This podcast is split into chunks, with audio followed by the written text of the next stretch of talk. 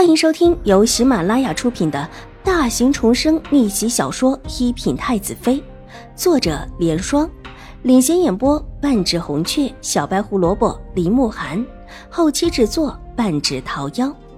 喜欢宫斗宅斗的你千万不要错过哟，赶紧订阅吧！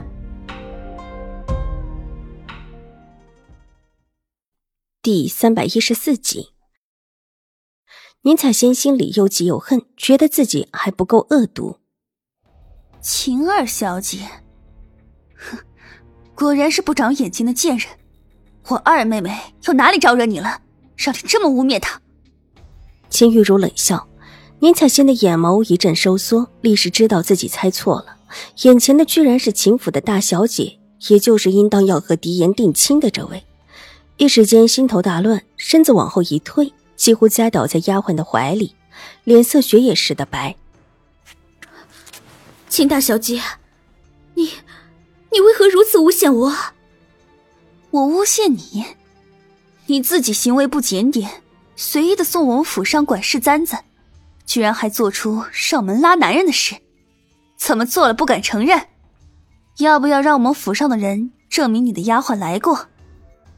有两个通房丫鬟的通风报信，秦玉茹现在底气很足，冷笑着把一盆污水全照在宁采仙的身上。之前在齐荣之那边受的气，也全部都撒到了他的身上。上下打量着宁采仙，眼里全是鄙夷。怎么，敢做还不敢说了吗？这么大岁数了还不嫁人，难不成就是为了待嫁而孤？宁采仙的岁数比狄言大。原本他当初是要和狄言定亲的，但因为大夫人不同意，再加上守孝，就耽误下来了。你，你太过分了！是因为表弟吗？这簪子是我送给表弟的，之前去府里也是去找的表弟。我，我和永康伯父原本是要定亲的，却因为你，表弟才。才说要娶你的，可纵然如此，你也不应当毁我名节。宁采仙的脸色一片惨白，眼神一片绝望，看着秦玉茹，眼角洒落泪珠两行。说完之后，眼睛一翻就往后倒。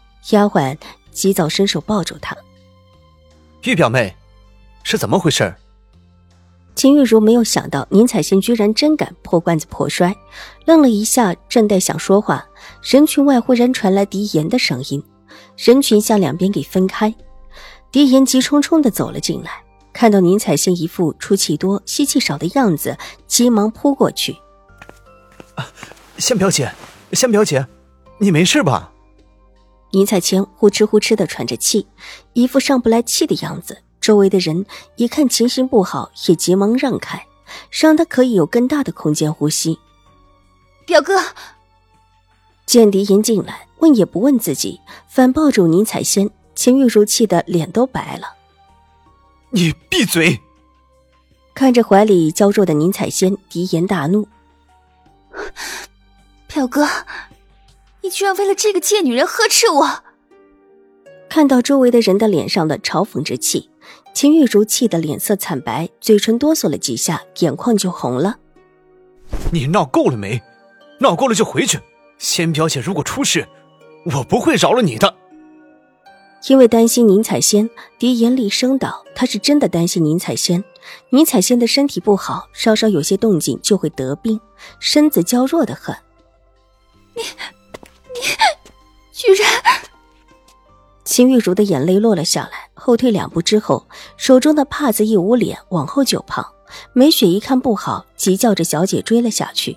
一看秦玉茹连马车也扔下跑了，狄言也急了，转身想去拉秦玉茹，无奈他的手被宁采仙抓住，她一脸惨白的看着狄言：“表弟，你，你快去追秦大小姐，她，她只是嫉妒我们两个罢了。”他虽然说着让狄言走，但手却紧紧拉住他，一副狄言如果走了，他就会出事的样子。呃，我，我先去看看。看了看秦玉茹，这时候已经走的没了影，狄言也慌了。他不放心宁采仙，也不放心秦玉茹。秦玉茹要是真的出了事，祖母那里也交代不过去，但他又不敢走。宁采仙的身子那么的弱，可经不起太多的折腾。这要是真有个好歹，可怎么办？事情闹到这样，他额头上的汗就落了下来。大夫来了，大夫来了！不知道谁在人群外叫了一声，人群急忙把大夫让进来。一个中年大夫背着药箱，急匆匆的跑了进来，满头大汗。看得出是真心的心急。这，这大夫我不认识，我不，我不要。宁采仙呼吸急促，快快去请一直替你们大小姐看病的那位老大夫。都这个时候了，还要挑大夫？难不成这病有假的不成？玉洁在人群中哼了一声。秦婉如早已在秦玉茹大闹的时候下了马车。那个大夫也是她早早的让马车夫去请来的，这还是之前秦婉如早早便挑好的。对呀，谁看病不是看呢？这种时候了还有力气挑大夫，不会真的是假的吧？这是闹死闹活的把戏。嗯，我到现在也没看懂是怎么回事。不过这位什么大小姐，的确是和男人私相授受了，就是不知道啊。是和眼前的这位世子，还是和其他男人？人群开始议论起来。这事闹到现在乱得很，大家也弄不清楚谁说的是真的，谁说的是假的。但有一点，看完全场的人，他可以肯定，眼前这位看起来娇滴滴的宁大小姐，听起来似乎真的品行有亏，好像就是跟男人有了牵扯。宁府的小姐本来品行就不怎么样。上次看到他们府上的二小姐，就跟人粉头似的，在门口跟个男人拉拉扯扯。这是看到宁二小姐和兴国公的侄子拉扯的人。这么说起来，我上次看到宁大小姐还娇弱无比的被这位公子送回来的，好像还是报信府的。周围店铺有人道。本集播讲完毕，下集更精彩，千万不要错过哟。